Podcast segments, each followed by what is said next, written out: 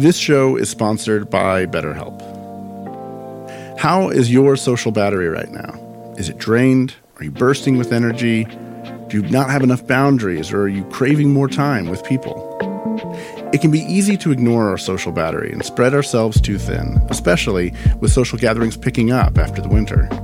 What's the right amount of socializing for you? And how do you recharge? Maybe you thrive around people, or maybe you need some more time alone. Figuring out what we need on our own can be challenging, and therapy can give you the self awareness to understand your needs and build a social life that doesn't drain your battery. If you're thinking of starting therapy, give BetterHelp a try. It's convenient, flexible, and easily fits in your social calendar. Find your social sweet spot with BetterHelp. Visit betterhelp.com slash rise and fall today to get 10% off your first month. That's betterhelp, H-E-L-P dot com slash rise and fall.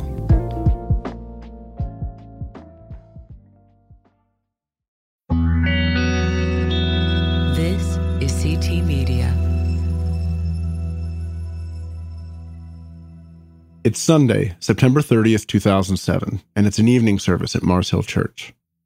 Mark Driscoll is preparing to preach the final sermon in a series on the book of Nehemiah. I'm going to go ahead and pray. Uh, tonight is a great text. Uh, a guy beats up some members of his church, scalps one. Uh, it, it really, I mean, it's just heartwarming, is really what comes to mind. The subtitle of the series was Building a City Within the City, and they'd been in the book since February, almost eight months. The congregation was meant to take the whole thing as a spiritual metaphor for what Mars Hill was going to look like in Seattle. And the way Driscoll portrayed it throughout the series is that he was cast in the role of Nehemiah, sent by God to the city to bring about reform and restoration. In the final verses of the book, the prophet rebukes the men of Jerusalem for intermarrying with foreign wives, especially the priests. He punishes them, drives a bunch of them out, and the story ends with Nehemiah asking God to be remembered for making the priesthood pure again. So, in casting himself as Nehemiah in these sermons, it's easy for Driscoll to begin to air some of his own frustrations about the work of Mars Hill. Then I confronted them and I cursed them. He's just cussing guys out and beat some of them. I'll read that again. And beat some of them. Now he's an older guy. And he's beating up members of his church. What do we do with that? I'll tell you what I'd like to do with that. I'd like to follow in his example. There's a few guys right now that if I wasn't going to end up on CNN, I would go Old Testament on them, even in leadership in this church. If you've been immersed in Driscoll's world for a while, even if you've just been immersed in this podcast, then these comments are just one more example of Mark presenting himself as a brawler at heart. One more example of a violent ethos that he wanted to project. Even so, there's something unsettling to me in the laughter. It's hard to imagine it in any other church context. A pastor who's verbally intimidating his own staff and elders from the pulpit, which is what this is, to be sure. And it getting laughs and applause from the pews. By the end of the sermon, though, when he returns to the theme, there isn't laughter. And he isn't joking. Some men need to be confronted. Some men need to be rebuked. Some men need to be dealt with because of that stubborn, obstinate, stiff necked attitude that I'm a man and I'm the highest authority and I do whatever I want. And so they need to be dealt with in a very strong manner. He fires some spiritual leaders. Certain guys lose jobs. You're not a pastor here anymore. You're out of work. Two of the pastors in that room during that sermon were Paul Petry and Bent Meyer. Both had been longtime members and leaders there, Paul since 2001 and Bent since before even that. And both were on staff.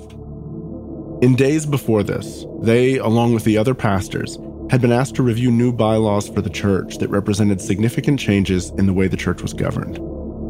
Paul was also an attorney and had some concerns, so after talking about them with Bent and with the church's legal counsel, had submitted those concerns along with suggested changes the previous Friday, as all of the elders had been asked to do. That afternoon, he and Bent received an email from Jamie Munson, which asked them to come to an impromptu meeting after that evening service at 8:15. Here's Paul Petry. I, I thought it was going to be just Jamie, but it ended up being Jamie and Mark and Bubba Jennings and Scott Thomas. What he'd anticipated was a conversation about the bylaws and about his proposed changes. But as you can imagine, you walk into a room like that, outnumbered, with three of the executive elders and a campus pastor waiting for you, and the temperature changes immediately. And that is the meeting where Bent Meyer and I were fired on the spot. After Mark gave his Nehemiah sermon on beating up his pastors, little did we realize we were those couple of guys. Was I chasing convenience?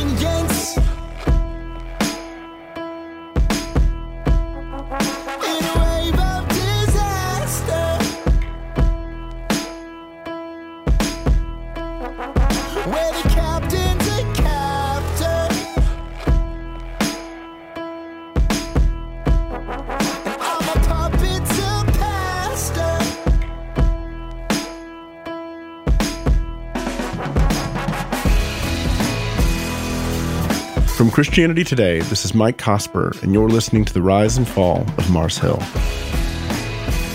It's the story of one church that grew from a handful of people to a movement and then collapsed almost overnight.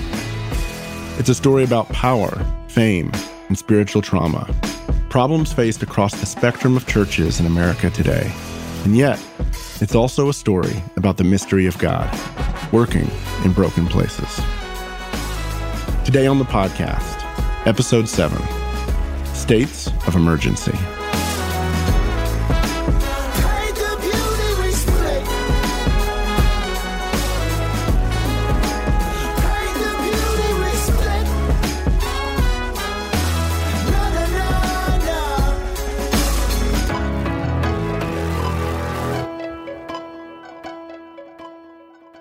There are almost as many models for church governance as there are churches denominational hierarchies, pastor as apostolic CEO, congregational models where members vote on almost everything. You could go on and on, and you could debate the merits of different models all day too. A good governance model can protect a church from a bad leader, and a bad one can protect a bad leader from a church trying to hold them accountable. Church leaders who organize these systems are often trying to walk a tightrope. On the one hand, they want a structure flexible enough so that they can make budget decisions and hires as needed to respond to rising concerns in the church. On the other hand, there's a need for oversight and checks and balances. And those require a lot more time because other people have to understand the rationale for a decision and give consent. It slows things down. And that tension between accountability and speed is at the heart of some of Mars Hill's deepest conflicts. You know, most churches, you always had this sort of senior pastor, and for lack of a better term, almost a, a Moses model, if you will, where you had like one guy and he was calling all the shots. And uh, Mars Hill was very, at the time, was very different. This is Paul Petry again. He's describing the era around 2001 when he arrived at the church. Mark would always say, you know, all of the elders here have one vote. And at that time, there were not that many elders. Uh, let's see, there was Lief Moi, there was Mike Gunn, there was Bent Meyer. And Mark made it very clear from the pulpit that everybody here is equal in authority. So if they wanted to get rid of me, they could. You know, I never heard a pastor actually say that. And so even though he was sort of brash, if you will, he had these guys around him that, you know, could hold him accountable. And so we we felt safe. That sense of safety mattered to quite a few people. As compelling as Driscoll might have been, you couldn't help but get the sense that a 30 ish firebrand probably didn't need to be left entirely to his own devices running a church. And by all accounts, the elders around him in those early years locked horns with him regularly. For Paul and others, it was just a matter of common sense. You'd want the church to be led by a consensus of a number of leaders. Besides that, there was also the fact that no one thought of Driscoll as some kind of lone gunman church planter. If you'd come to the church any time before 2006, you'd have known that Mike Gunn and Lief Moi weren't just elders, they were co founders.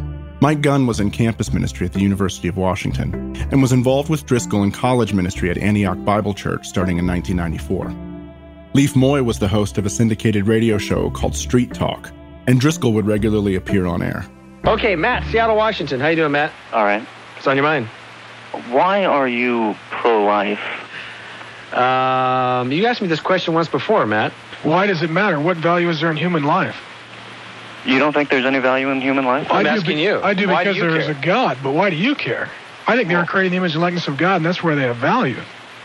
For many years, the story of God calling Mark and telling him to marry Grace, preach the Bible, and train men included him asking Mike and Lief to join him.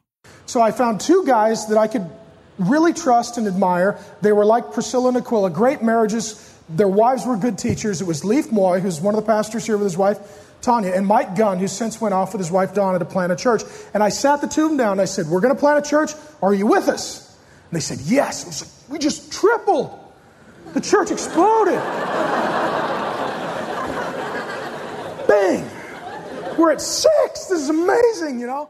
A significant part of Mars Hill's early ministry took place in an old theater in Seattle's University District. It was called the Paradox. The church met there, and they hosted all ages concerts there at a time when the city of Seattle made hosting concerts like that really difficult.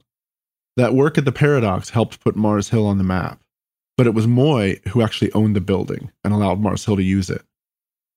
In those early days, there was genuine shared leadership between the three of them. Here's how Driscoll described it in 2001. There's a perception within Protestantism that the pulpit is the most important thing that happens in the church.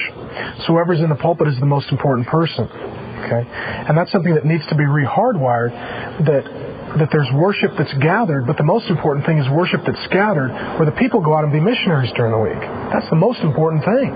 Because without that, we have nothing to get back together to celebrate.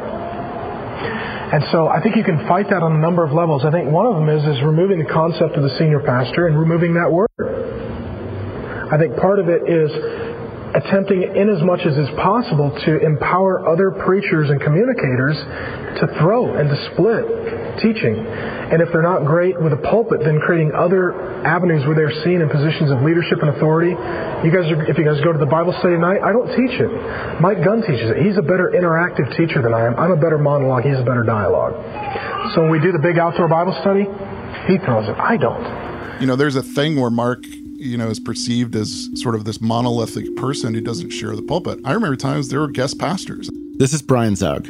He was a member at Mars Hill from 2000 to about 2013. I know a person Mark like offered a position to to come be co-preaching pastor at Mars Hill in the early days, right? In church planting, you're always throwing spaghetti at the wall, hoping something sticks.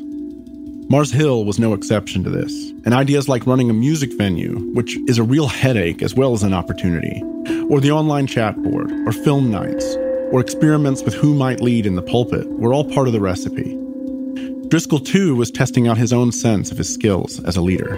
His thing was like if he was anything, he was the stand-up comic guy, right? That was kind of his exploration in making art, right? Was experimenting in the pulpit with those sorts of things and kind of taking that risk because at the time it was not clear that any of this would pan out. When you look back at Mars Hill, sometimes you're like, "Oh, it's just obvious." No, there were times when like the first year I was there in 2000, they didn't know if they were going to get over 200 people and whether this was going to be sustainable and they were going to shut the doors. It was all an experiment. This gets at something we've said before, but it bears repeating. There's much about Driscoll that might have been baked in from the beginning, like his understanding of gender or his hunger to win every conflict.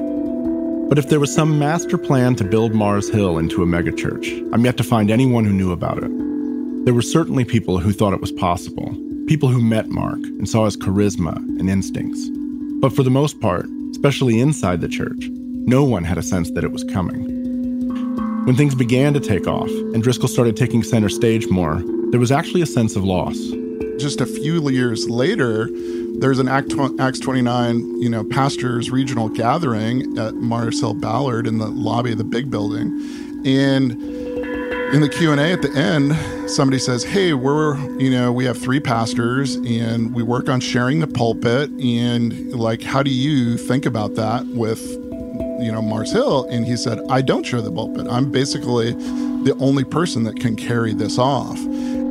Mark got it in his head that everybody was gravitating toward his services. This is Wendy Alsup. And, you know, Mark was the best speaker of the three. And so that was really when the philosophy of the church started changing. And they started slowly becoming the thing they hated, which was uh, an American evangelical mega, megachurch. The sense was that Mark drew the most people um, and had a sense that he it was on his back to sustain that level of growth. I think that's in the end that's what it was. Mark wanted, wanted to sustain that level of growth and thought he was the only one capable of doing it. Mike Gunn had spun Mars Hill South Campus into an independent church by then, called Harambee. But as of 2006, Lief Moi was still on staff, and Driscoll still spoke of him not only as a co founder of the church, but as his pastor. Uh, the elders and the pastors here are a team, mutually submissive. I've got my own pastor on staff, Pastor Lief. My wife and I submit to him. I have accountability with him. I'm one guy who votes with the other guys. This is not a dictatorship. The senior pastor is Jesus. We're a functional, working, healthy, mutually submissive team. So I'm not saying I'm the spiritual leader, you do what I say. I think that's very abusive when one person alone is the spiritual leader. When it was first established, Mars Hill's governance model was what's often referred to as elder led or elder ruled. This meant that all of the ultimate responsibility for the church was vested in the elders or pastors. In this model, those words are usually used interchangeably. They determine the policy, budgets, doctrinal statements, ministry philosophy, you name it. Mars Hill wasn't tied to a denomination, of course, so there was no external authority beyond the church. It boiled down, as Mark said, to one elder, one vote. And that model is fairly common among reform minded Baptistic churches. John MacArthur advocates for it, as does Wayne Grudem, Alexander Strauch, and Gene Getz. And if you were church planting in the early 2000s, one of the most vocal advocates for this model was actually Mark Driscoll. For instance, here he is offering a criticism of the pastor as CEO. He has to know everything. He has to govern everything. He has to be a generalist who can tell everybody everything. That's a really tough deal. Very tough deal. Now, can the church grow if it has a senior pastor that is idolized? Well, sure. If your goal is church growth and not church health, one way to do it is get a really charismatic, dynamic personality that attracts a large number of people and let him do whatever he wants. And then he'll never leave. And the people will say, I go to so and so's church. So and so is my pastor. Have you ever met him? No, no, I never met him. Never met him. He's my pastor. He's changed my life. That one day I shook his hand, never been the same since. For most of Mars Hill's ministry years, they implemented this vision. Driscoll would often say that Jesus was actually the senior pastor. He was the teaching pastor, and Jamie Munson, who in other contexts would have been called the executive pastor, was actually the lead pastor of the church. Mark was one elder with one vote, and the other elders could fire him at any time. There's an obvious irony in the clip, though, because a few years later, they'd be a multi site church with Mark preaching on video screens. Not only would members be in a different building than him, some would be in a different state. But as they'd frame it then, the video preaching was just one aspect of ministry that was surrounded by local ministry of pastors in each congregation. The degree to which that was a reality is visible in the fact that budgets over time became concentrated on the central ministries. But let's leave that rabbit trail aside, because there's something else going on in Mark's teaching in these sessions that I think reflects a broader experience at Mars Hill. You can hear it in the critique from a moment ago, or from this one, where he talks about Rick Warren's purpose driven church model. I should repent in advance because I'm going to enjoy this. Purpose driven model concentric circles. You got a core, around them you got a congregation, you got a crowd of people that may or may not have levels of connectivity with your church, and you have the general community which surrounds your church. Your goal is to move them in so that they run around the bases and get to the point where they can be in the core. I'm not exaggerating. I've been fair. Potential idolatry is that we worship the community and that really our goal is to get people to be the core. What else is missing? God, I have written it just as it appears. So there's no God. Now, what happens to people once they become core? What is the potential attitude? I am very important. I slid into home. I'm very important. Why? Because I'm core. How about there's no real interface with culture? There's no view of leadership. This is a multi level marketing strategy. This is a modified Amway. There's a total of nearly six hours of these lectures, which were for Acts 29 pastors in the early 2000s. He weaves together contemporary scholarship on missions and culture with reflections on postmodernism, historical theology, and his own observations from planting Mars Hill. He continually brings his arguments back to Scripture, too, making the case that what he's arrived at is the biblical way to go. There's swagger and chest thumping and arrogance to it all for sure, but there's also a display of the intelligence that made so many leaders gather around him in the years to come, both inside Mars Hill and outside in networks of pastors like Acts 29 and the Gospel Coalition. That tone's really important to the big picture. It's not just that he's got convictions and thinks he's right, it's also that everyone else is so wrong. So if you bought into his vision, you felt like you were in on a secret, like the rest of the church was fumbling around in the dark while Driscoll had flipped the lights on. These lectures focus on big picture ministry philosophy, but that attitude pervaded the whole ministry of the church. So when you pay attention to ministry philosophy, you see that preaching is boring, so we learn from stand up comics. Sunday school and small groups don't work, so we do community groups. Recovery programs don't understand the gospel, so we do redemption groups. Christian counseling focuses too much on secular psychology, so we do biblical counseling. Music is a pretty stark example of this too. For much of Mars Hill's history, there was such a distaste for Christian music, they only played original songs and hymns. It fostered a tremendous amount of creativity, but as several worship leaders from the church told me, it also fostered an arrogance that left them disconnected from other churches. There are many other places where this attitude pervaded children's ministry, marriage and family, women's ministry, publishing and conferences. Mars Hill even developed their own unaccredited graduate level training programs for pastors under the moniker Retrain. Here's how Jen Smith describes the prevailing spirit of it all. There was so much um, overt and subtle messages of that we were doing things right. Mark had a way of communicating the gospel. We had a way of of creating community groups. We had we just had the you know, we had music that was the best. We loved people so well. Like we had this this magic, I don't know, this special sauce, this magic powder that that worked. And so we were certain that we were doing things well or right because we were growing and God, people were coming to Jesus and God was blessing things.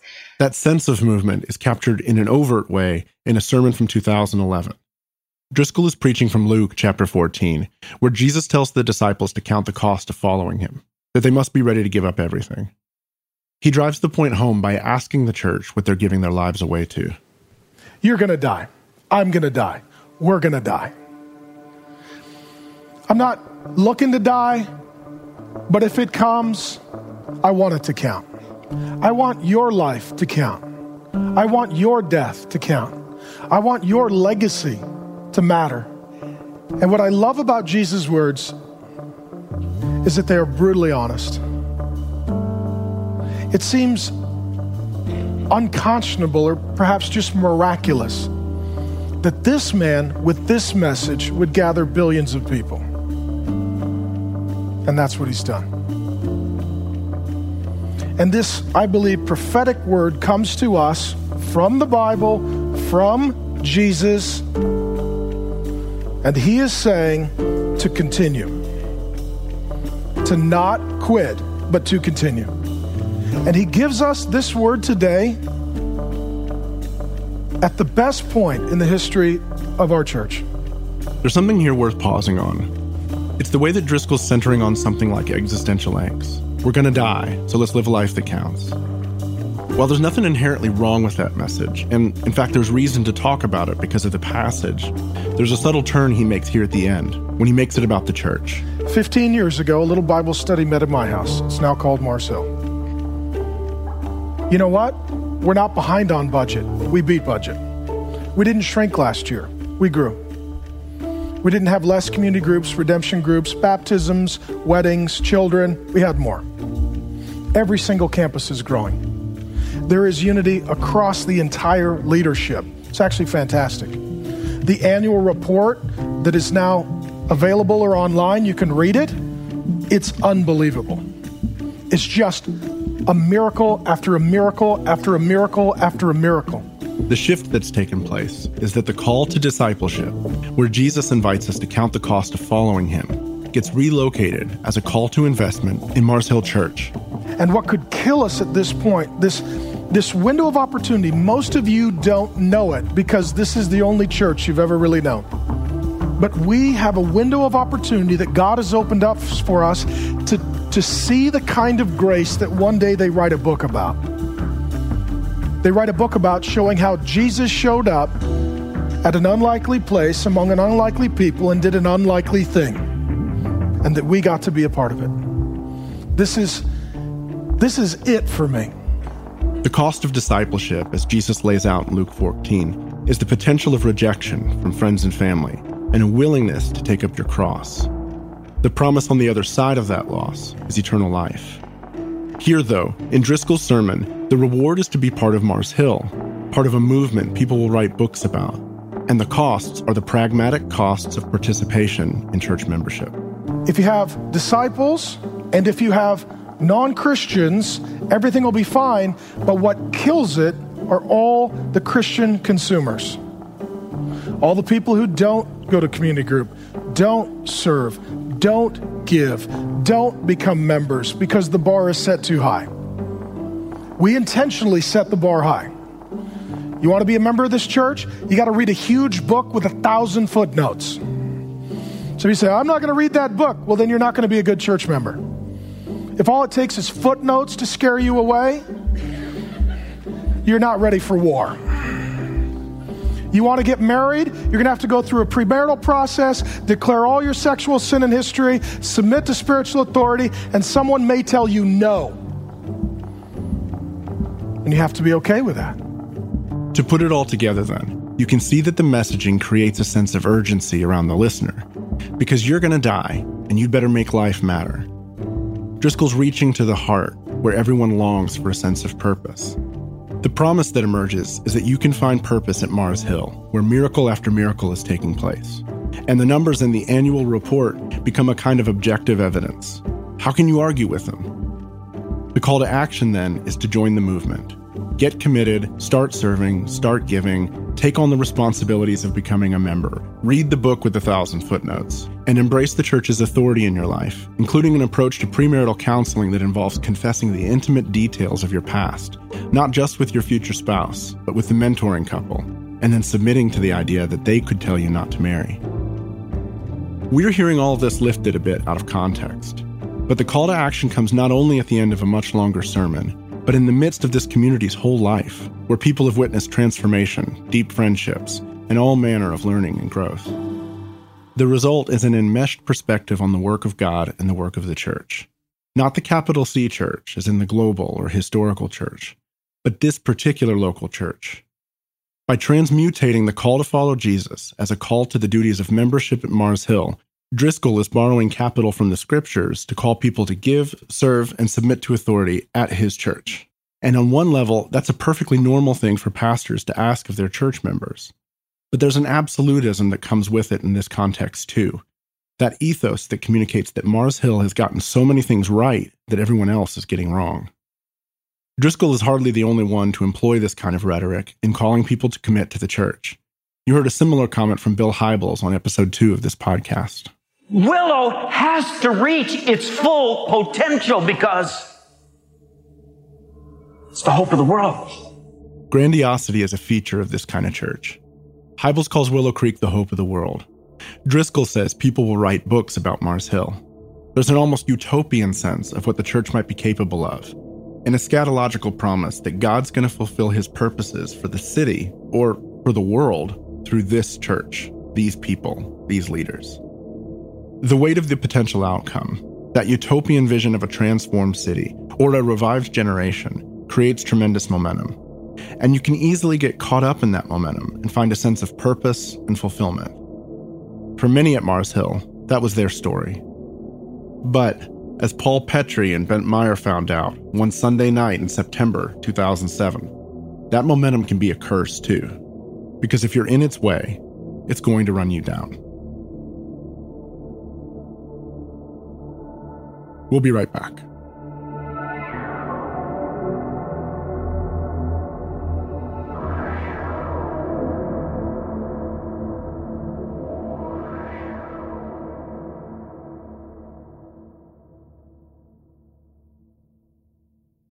what I loved most of all about Israel and why I became a Zionist was because Zionism was a rejection of victimhood. A few weeks ago on CT's The Bulletin, we launched Promised Land, a new podcast about Israel and Palestine in a post-October 7th world. 6.30 a.m. we're, we're in, in, in our synagogue praying and sirens go off and they're, and they're going on.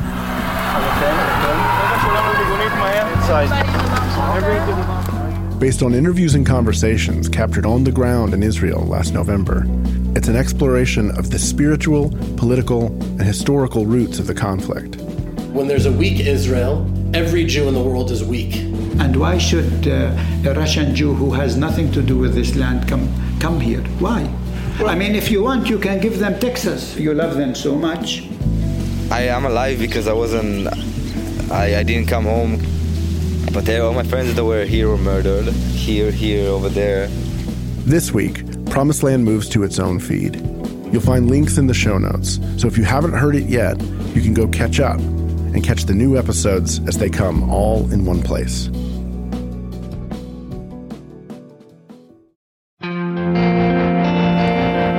Thanks for listening to The Rise and Fall of Mars Hill. This kind of long form journalism and storytelling is made possible by CT's growing community of members around the world. If you'd like to be a part of this global movement to lift up the storytellers and sages of the church, consider subscribing to CT Magazine. Your membership will help fund future projects like this one, and we've got some really exciting things in the works. As a subscriber, you'll also get a number of member only perks, including special issues and early access to all of CT's magazine content. Learn more and get your first three months free at orderct.com slash marshill.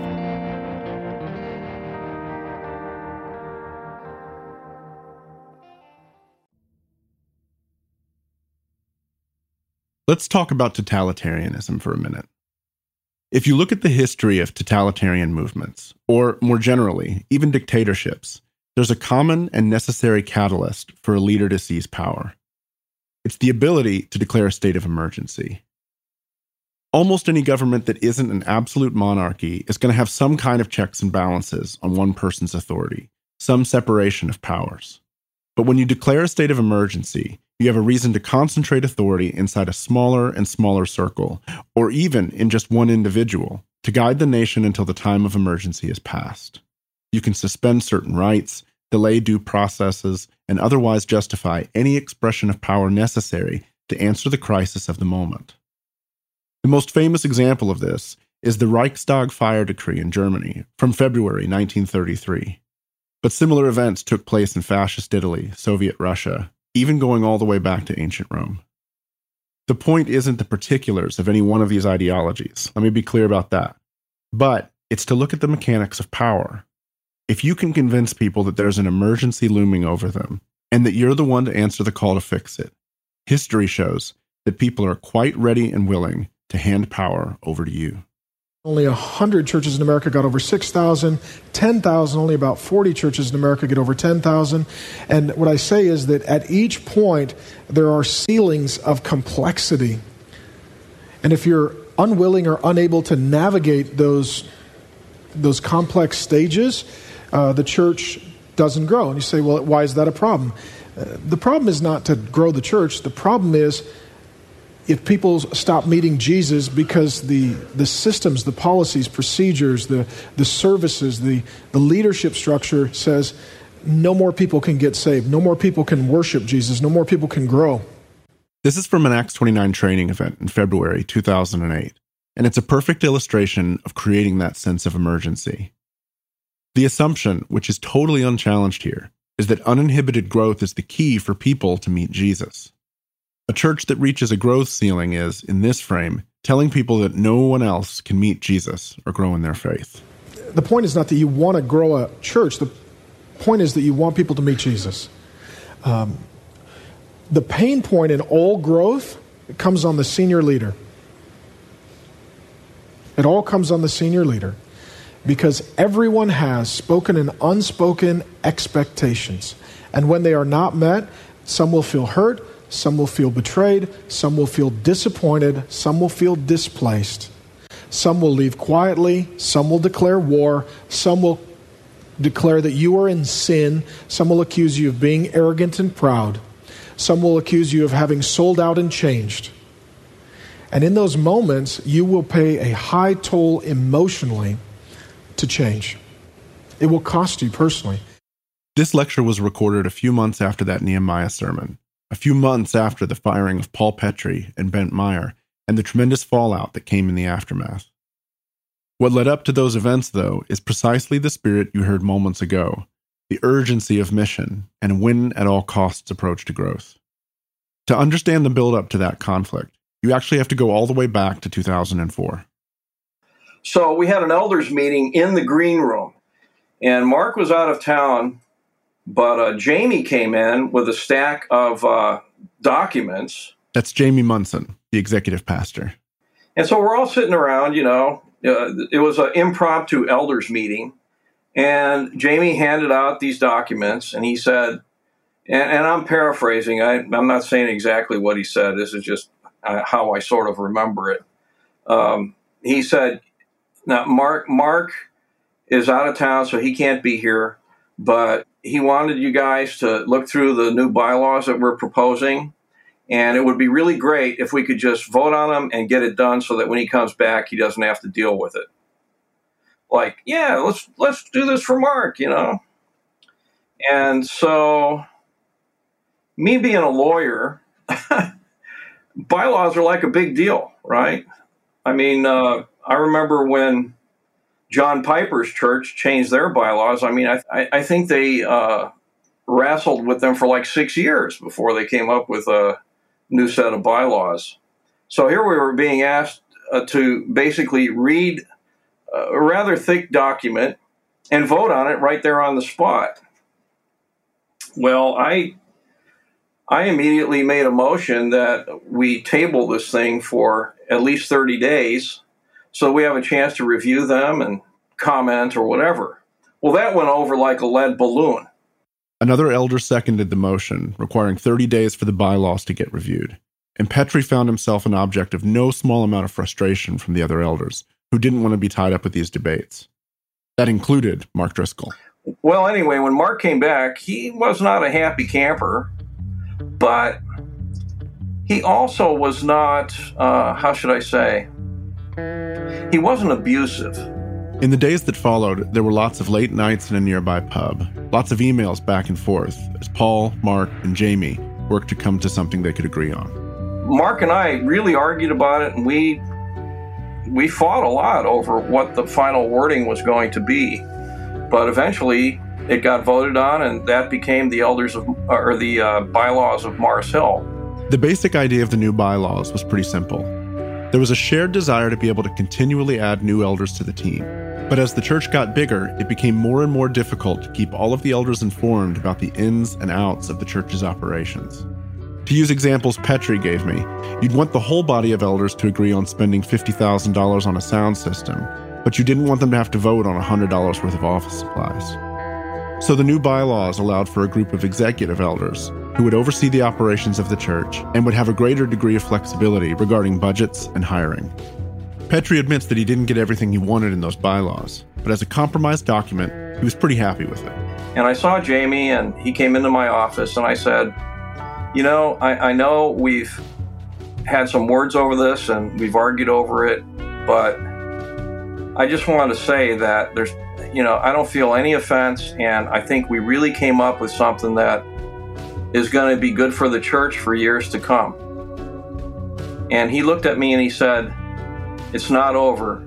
It would be another three years until the discussion was picked back up, and Jamie Munson would propose another set of amendments to the bylaws. That was September 2007. Essentially, these amendments would take the changes of 2004 a step further. It would vest all the governing authority of the church in a board of directors made up of the executive team Driscoll, Munson, and a handful of other top staff members, plus an elected group of elders out of the larger body. The result, though, would be that by passing these bylaws, the elders would be signing away all governing authority of the church to this new body. This time around, they were given several weeks to review the documents and submit comments, which Paul did, as well as Bent Meyer, another elder. They had also called the church's legal counsel and asked some questions about the changes, and he, in turn, had called the executive pastor and filled him in. Come Friday night, September 28th, Paul and Bent submitted their proposed changes to Jamie Munson. To be honest with you, at the time, I didn't really think I was taking any kind of a stand. I just figured, hey, you know, you, you asked my opinion, and I'm going to do the best job I can for what I think is, you know, a good legal document. And I know that, you know, in any kind of contract negotiations or whatever, there's going to be compromises and things like that. I never saw myself as this contrarian or that I was taking a stand against something. I just figured, man, you know, it's my job, you know, and and I, I was going to do the best job I could. What they didn't know was that they'd kicked up a firestorm and that a whole lot of anger was headed their way. Scott Thomas was the executive director of Acts 29 and one of the executive elders at Mars Hill. He'd been part of the discussions since that Friday when the comments were turned in. We said, well, call Paul and Bent into a meeting. And we had a meeting up in Mark's office, and it um, was in between services. And, it, and I thought we were going to have a discussion. Instead, he basically fired, not basically, he fired both of them using expletives uh, on the moment and then said, All right, you can leave quietly or we'll do an investigation. And they said, We want an investigation. This is where the story starts to get particularly messy. Paul and Bent were both employees, and technically, Driscoll did have the ability to fire them according to the bylaws. But they were also elders, and the bylaws didn't have a stipulation for what happened to their status as elders if they were terminated as employees. So Driscoll was strong arming them resign your eldership on the spot, or we're going to hold a trial and disqualify you. For Paul and Bent, that would be tantamount to taking responsibility for their own firing. And so they refused. Bring on the trial. So that's what kicked it off. Um, but they saw they saw that there was like more and more control being moved toward Mark and away from the elders, and that was their fear, and their fear was justified. There are a lot of twists and turns to this story, too many to detail here in a coherent way. The Petrys have posted most of it online at joyfulexiles.com in case you want to get into the weeds. Otherwise, know that what's presented here is kind of a Cliff's Notes. The Petrys and the Meyers were beloved families at Mars Hill. In their roles as pastors, they'd done countless hours of counseling and care, teaching classes on marriage and parenting, and investing their lives in younger folks around them. If there had been a calculus in Driscoll's mind that he could fire them without consequences, he was wrong. Here's Wendy Alsup again. And the first thing I thought is like, I didn't even know you could fire elders like that. So you could just, one elder can just write that the other elders are fired. And that's how a plurality of elders work. And, um, but that was the moment Andy, I remember Andy looking at me in the car and he said, Mark just fired the wrong two guys. And um, we tried so hard. We, we loved Bent and Paul and we loved Mark. And we wanted them to reconcile because you know what? It was foolish to fire them. They were his elders. Mark was their elder. They were his elders. It was a plurality of elders. And they should have been able to work that out. It was not the kind of thing that could not have been worked out. The affection the community had for Paul and Bent was matched by their love for the church.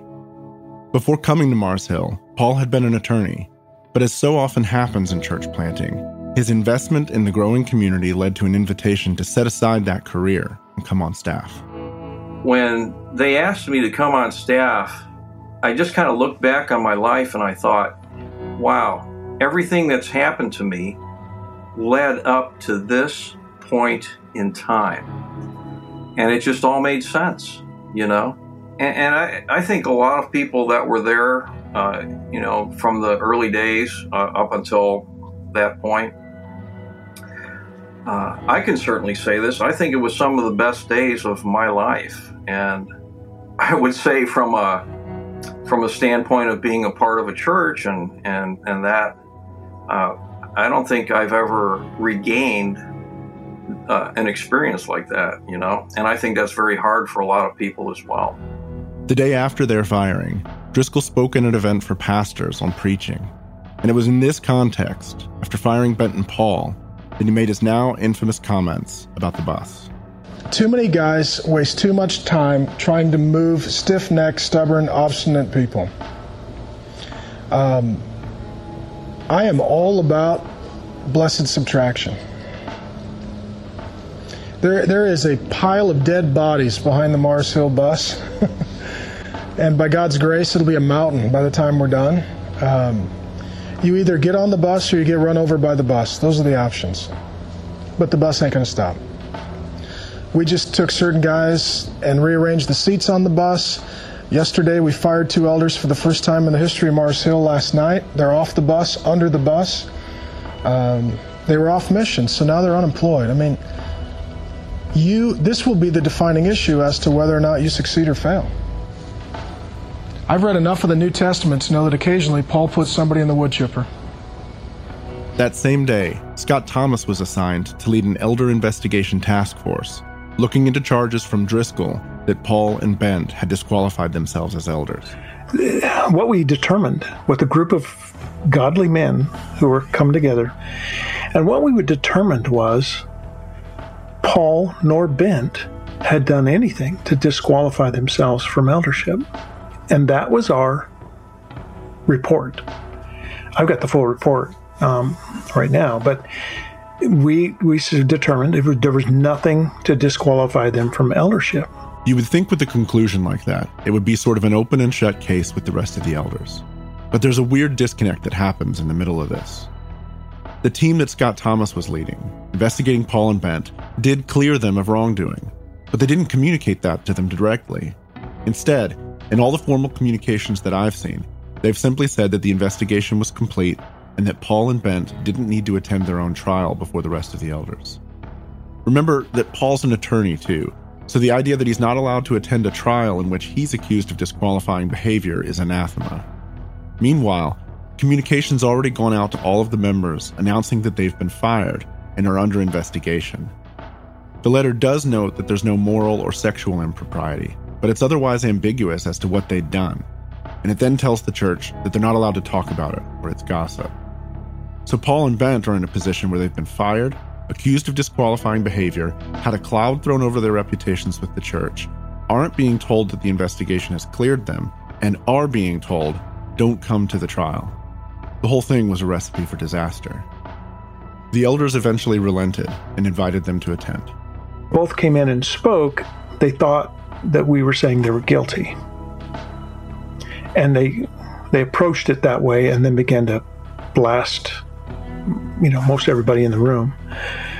And so it didn't help their cause and so the elder said, "Well, we, we got to take action now." Um, and it's a different way than what the team that was investigating it. We said they did nothing to disqualify themselves from eldership.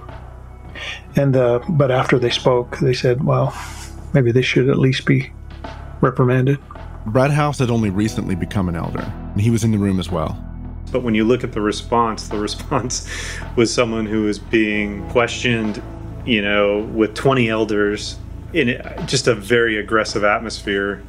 You know, it's really hard in that moment to be able to just calmly calmly respond. And so there's this like you know, this catch 22. You know, you're being put in a pressure cooker and then being told, "Look, you're look at how you look look look how tense you are. Look how you know defensive you are. And it's like well you did just put him in a pressure cooker and, and of course at the center of that conflict was Mark Driscoll. Mark's a persuasive debater. I mean that's debate is what he did. So you know if if you were going to debate him he didn't necessarily always play fair and so um, so that was his that was his element Paul's trial was actually on a separate night from Bent Meyer's. It was on October 15th. And at the end of that night, in spite of the report of the investigation that fully cleared him, the elders voted unanimously to disqualify him from eldership. An email went out to the entire church the next day telling them so. Bent Meyer's trial was two weeks later, and while he wasn't disqualified as an elder, he was placed on probation. That was far from the end of things, though. There was an uproar with the members over how the whole thing was handled, and the elders made efforts to quell them through an online message board and several written communications. They also began applying pressure to Paul Petry, indicating that if he took responsibility for events, they could reconcile. He stood his ground, though, and on November 2nd, he withdrew his membership. It was a big enough firestorm for the church that on November 9th, the elders released a 142 page document, including a four page cover letter from Driscoll blaming Petry for the whole thing. It also includes a flat out denial that his comments in the Nehemiah sermon had anything to do with Petry or Meyer. Then, on December 5th, Jamie Munson posted a statement to members telling them to treat Paul as someone who was an unrepentant unbeliever under church discipline, which meant shunning him and cutting off all of the Petry's relationships. What really hurt was, you know, if I had done something really sinful, like let's say I was caught picking up a prostitute or something on Aurora or having an affair with my secretary or whatever. Let's say that something like that would have happened, some really, you know, big sort of sin that became public. Um, how would the church have reacted to that? Well, I, I, think what would have happened would be that the women of the church would have got together and started preparing meals and calling Jana and saying, "Hey, how how can we serve you? You, you know, we this is terrible what's happened, but we're here. We want to help. You know, those kinds of things. They would not have shunned my family. It wouldn't have happened. And but yet that is what happened. And that was devastating. I mean, my wife was like it was a blackout. Nobody called her, nobody contacted her. It was just horrible. And it had a huge, huge effect on my family, on my kids. You know, I mean, I could go on, but to me, that was the most horrible thing. It was these people that we loved and we counted as our friends.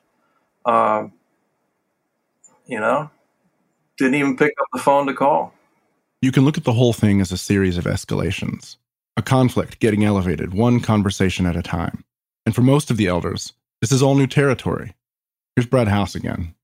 I had, at that time, like, uh, I was so naive in terms of understanding power dynamics and and uh, how much those th- those th- those play into these type of situations. Uh, you know, there's just a naivete about about that stuff, and you know, I look back and go, yeah, you know, definitely some some power dynamics, and and it was it was hard to know which way is up. You know, and at the end of the day, you want to do ministry, you want to help people, and you're like, man, this is one I didn't sign up for trials. Like like we didn't we didn't study this you know you know what's going on? There are good questions to ask about institutional knowledge about how pastors get trained to handle and de-escalate conflict about things like trials for elders or church members. Like much of Mars Hill's culture this stuff took on a particularly muscular and aggressive form but the bigger question the most obvious question seems to be the one that no one was willing to ask themselves and even all these years later wasn't readily in mind for many of them.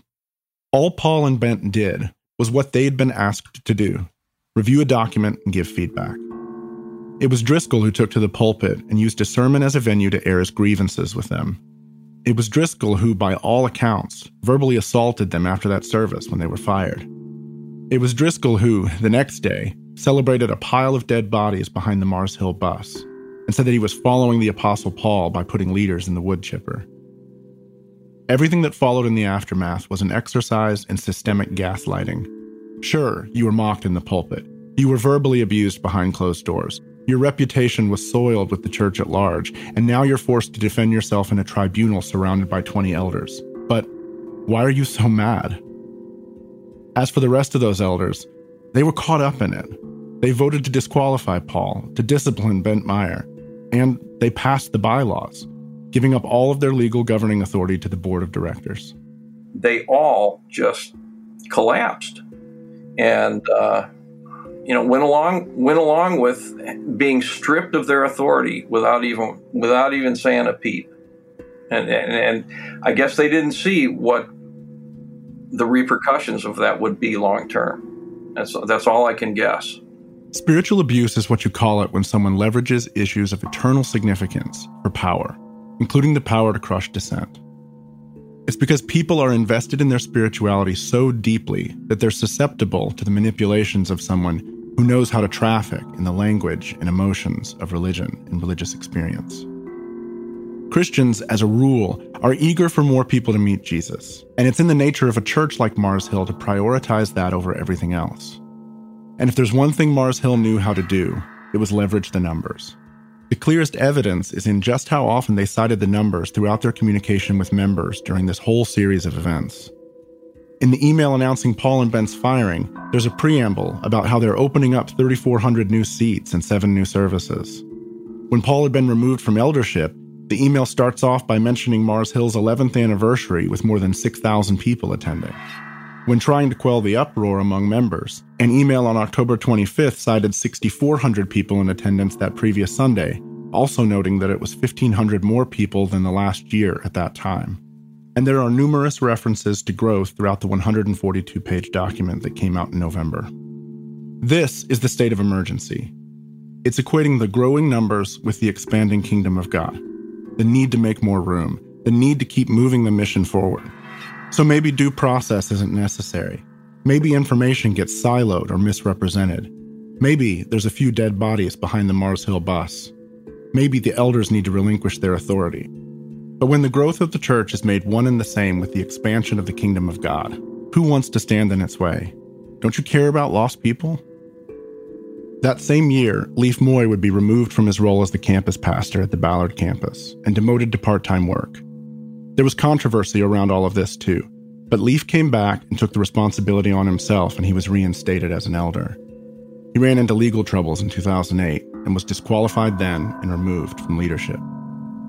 In the midst of all of this transition, Mars Hill also canceled everyone's membership, forcing them to start from scratch, attend membership classes anew, and recommit to a revised members covenant. Bent Meyer and his family left during this time, as did Wendy and Andy Alsup. In all, almost a thousand people would leave. But it didn't hinder the church's growth. Not hardly. Like after it all happened, you know, the church just like took off on this growth boom. You know, I mean, they went from I don't know what it was, somewhere between four and six thousand to fifteen thousand, like boom, you know. And so I think that that in part was people looking and saying, "Oh, well, I guess we made the right decision," you know.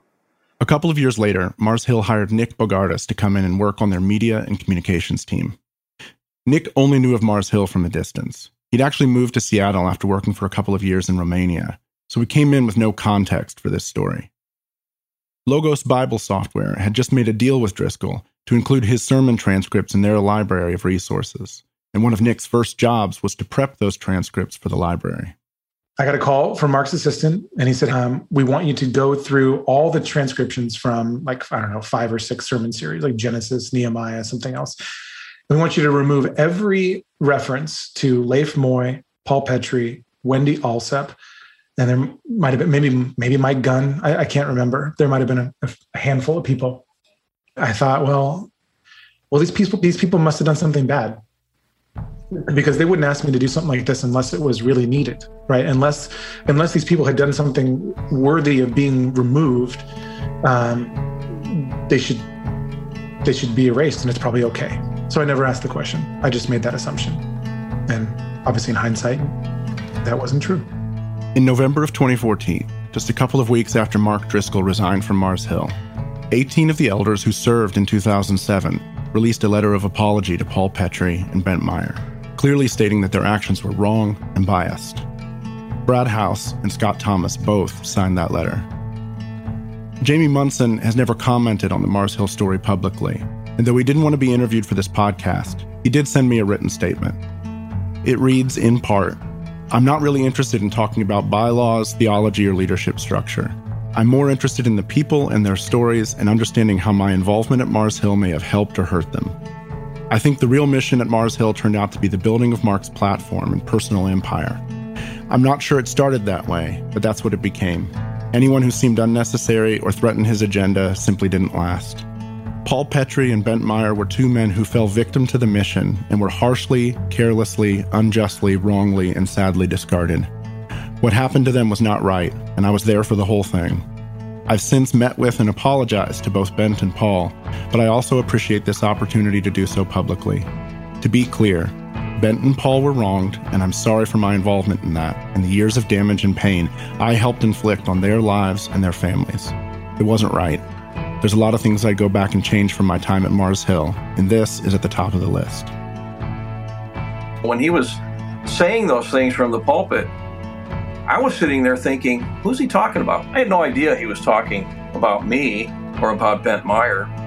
It just, it was like, you know, uh, we went we went to this meeting and it was like, uh, you know, we got hit by a freight train, you know, Or a bus. or a bus. Yes, exactly. I don't know which way to turn. Where is it safe to learn? My heart is stuck in my head. I want it back in my chest. My heart is stuck in my head. Return my heart to my chest.